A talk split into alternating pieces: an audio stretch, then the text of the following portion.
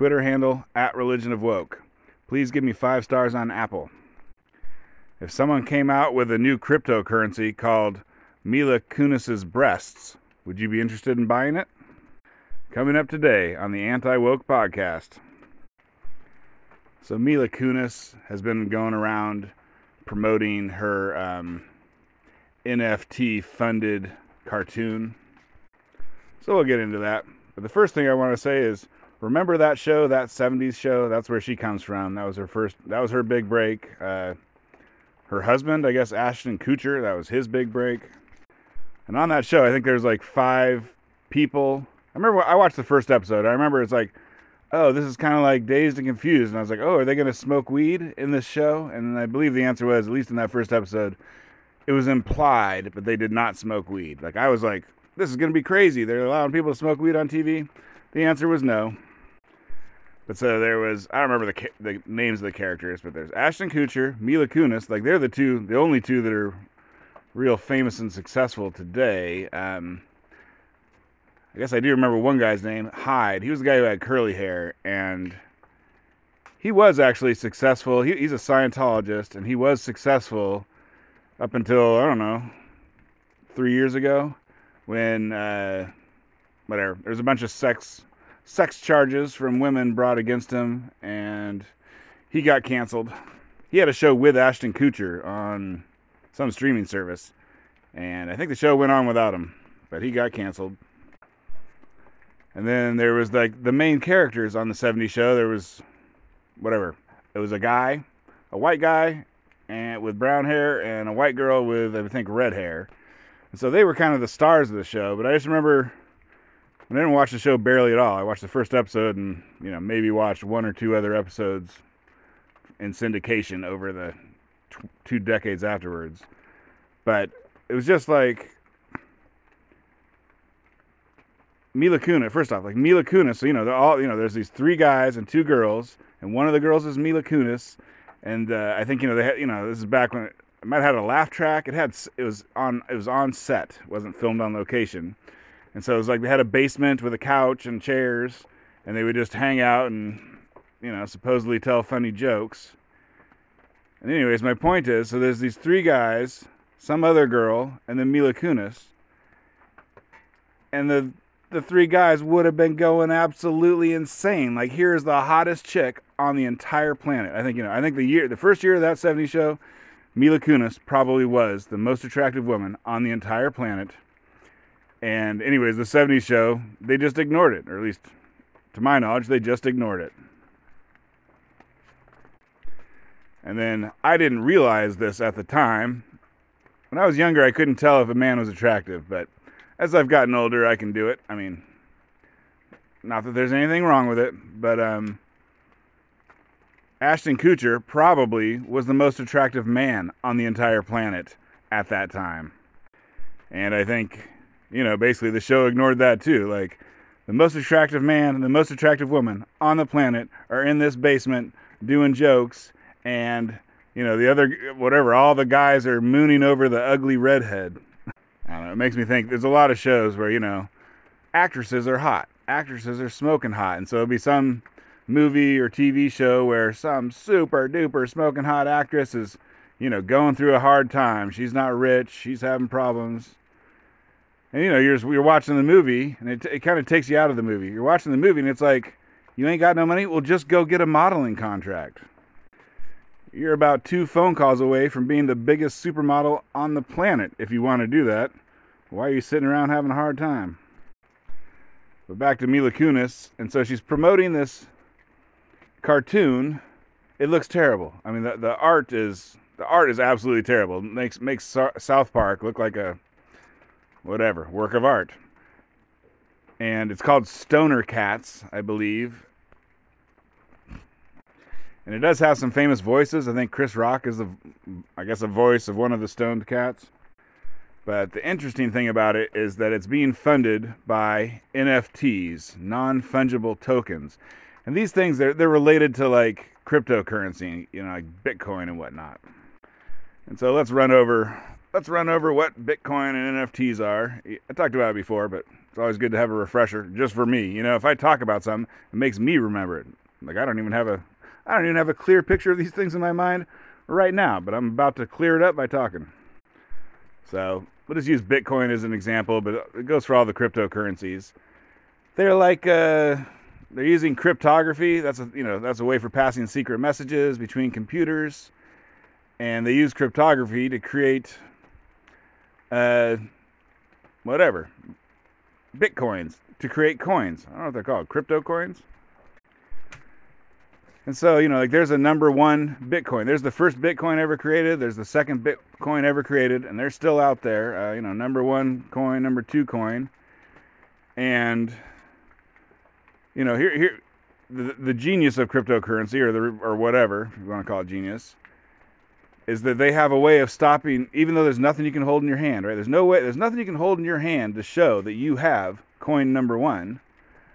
But they have something called the blockchain and so the blockchain basically is um, all the computers that do any sort of stuff related to Bitcoin. So it's just computers around the world all have a record of who owns coin number one. So if someone comes along and says, You don't have coin number one, I have coin number one. And then, you know, people have to go, you know, who has it? And, you know, and like, you know, there'd be a way of like robbing, it'd be a way of like stealing if you could like say you had coin number one instead of the other person. But they stop that by having this thing called blockchain, which is basically just computers distributed around the world keep track of who owns what. And they use cryptography, like you'd have to break the cryptography or something to change things. Actually, I don't know. Forget about that. But, anyways, computers around the world make sure who owns what. Now, one issue with like Bitcoin, you probably heard about this, is it uses a lot of electricity to make a new one. You know, like, you know, maybe there's a thousand Bitcoins out there. Well, someone's like, you know, I want to own number 1001. It hasn't been created yet. I want to create it. And so you just you get get some computers and you do some math and that's how you create a new Bitcoin, you know, Bitcoin 1001. And for whatever reason, as every Bitcoin that gets created, it requires more electricity, you know, like running a computer for a day or you know, more likely a month or a year, uh, requires electricity. And so like at this point, it takes a whole, you know, a whole warehouse full of computers running 24/7 for a month or something to create the new Bitcoin. You know, Bitcoins are maybe like 60 grand now, and like it costs like, depending on the price of electricity, it could cost you $60,000 worth of electricity to make that next Bitcoin. And so that's where non fungible tokens come in. Instead of having like computers around the world running 24/7 to create the you know to create the thousand you know because they had they had to do that also for the first thousand bitcoins and then they have to do that for the next bitcoin. It's like well why do we have to do that? Why don't we just say there's a thousand bitcoins? And so that's non-fungible tokens. They use the blockchain so you can't say oh i own you know let's just say let's uh anti-woke podcast coin let's, let's let's pretend we're making an anti-woke podcast coin as an nft we'll call it the awp the op coin well, you know, I maybe I'm a big environmentalist, so I don't want the op coin to have to have computers running 24/7 doing math. So I'm just like, you know what I'm gonna do? I just want there to be a thousand op coins. There'll never be another one, or maybe, or maybe I get to decide if there are another one. And I want the blockchain to make it so everyone who has one knows they own it, and someone else can't come along and say, "Oh, I've got, I own OpCoin, OpCoin number 37." It's like, no, you don't. The blockchain of the computers around the world say whoever legitimately has it gets to keep it. So that's non-fungible tokens. It's like a it's like a coin, but it can you know it can be anything. people are doing it for like art. Like they'll take a picture of I don't know, like maybe take a still picture out of a TV show and sell that as a non-fungible token. So you know, I guess it has a, it's a little bit more than just being you know token number 10. It's like token number 10 is a picture, but you can't duplicate it. You know that you're the only owner of that thing. I think like Time Magazine just released the cover of their latest magazine issue as a non-fungible token. So you know, I don't know if they did a hundred of them or a thousand of them. It's like only a thousand people can own this thing, saying that they have. I mean, it doesn't give you anything. It doesn't mean you own the cover of Time Magazine. It doesn't mean you know you can tell Time Magazine to stop using that cover. It just means that like here's a picture that goes along with your basically your crypto coin. I mean, what it shows is that because they, you know, they sold these things for money. So let's say, let's say Time Magazine cover sold a thousand of these little tokens. Um, if you have one of those tokens, it means you were there when they sold those tokens and you bought one. So for you know, that's that's all that it means. Forever after you were there and you paid money for something something that doesn't really exist, but you know, but people want it. If someone else wants it, they're going to have to pay you for it. That's the point. I mean, you know, they're worth exactly as much as people are willing to pay. All right, so back to the stoner cats. I don't know how many tokens they produced, but they wanted 0.6 Ethereum. That's an, it's like Bitcoin. Anyways, basically they wanted $2,500 for each of these uh, stoner cats NFT tokens, non-fungible tokens tokens and they sold out. So you know, if they had a thousand of them, then whatever. They just got two and a half million dollars. And I guess to try and sweeten the pot a little bit, um, people who own tokens can vote on what the stoner cats are going to do. You know, are they going to go to outer space or are they going to go to the center of the earth or whatever? So normally NFTs have absolutely zero real world value, whatever. But I guess if you care on voting on this what looks like a terrible TV show about what the stoner cats are going to do, then in that case, you can currently, I don't know how much they are, probably, but anyways, they're thousands. For thousands of dollars, you can have a slight vote in what the TV show does. And so I don't know exactly what's going on, but this just brings up collecting in general, like the um, sports cards, like basketball, whatever, basketball, football, maybe baseball. Card prices are through the roof. Um, it's like ever since the pandemic started, like you know, maybe you're at home, you got nothing to do, so you just go on the internet and start buying collectibles, and then you know, supply and demand, more people do that, it makes the price go up. But for instance, the Michael Jordan rookie card, like the good, the good Michael Jordan rookie card, it went from twenty-five thousand dollars to seven hundred thousand dollars in like the last couple years. And I think the same thing's going on with cryptocurrency. Basically, cryptocurrency is it's like collecting. You're collecting a current, you know, you're collecting yourself a Bitcoin, and then someone else is like, I want to have some Bitcoins, and you know, it's same thing as a baseball card. Like it doesn't have any intrinsic value. I mean, hell, same like a real dollar. A real dollar doesn't have any intrinsic value other than if I go to the store, they agree to uh, give me some stuff for it. But so I think NFTs, NFTs are maybe the. I mean, I don't know what's what's the next thing you do after NFTs, but NFTs are like cryptocurrency is too hard. I just want to get money for nothing and collect it. And so that's NFTs. And it's all through the roof. And I don't know, like, maybe when COVID ends or. I mean, someday all this collectible stuff is not going to keep going up.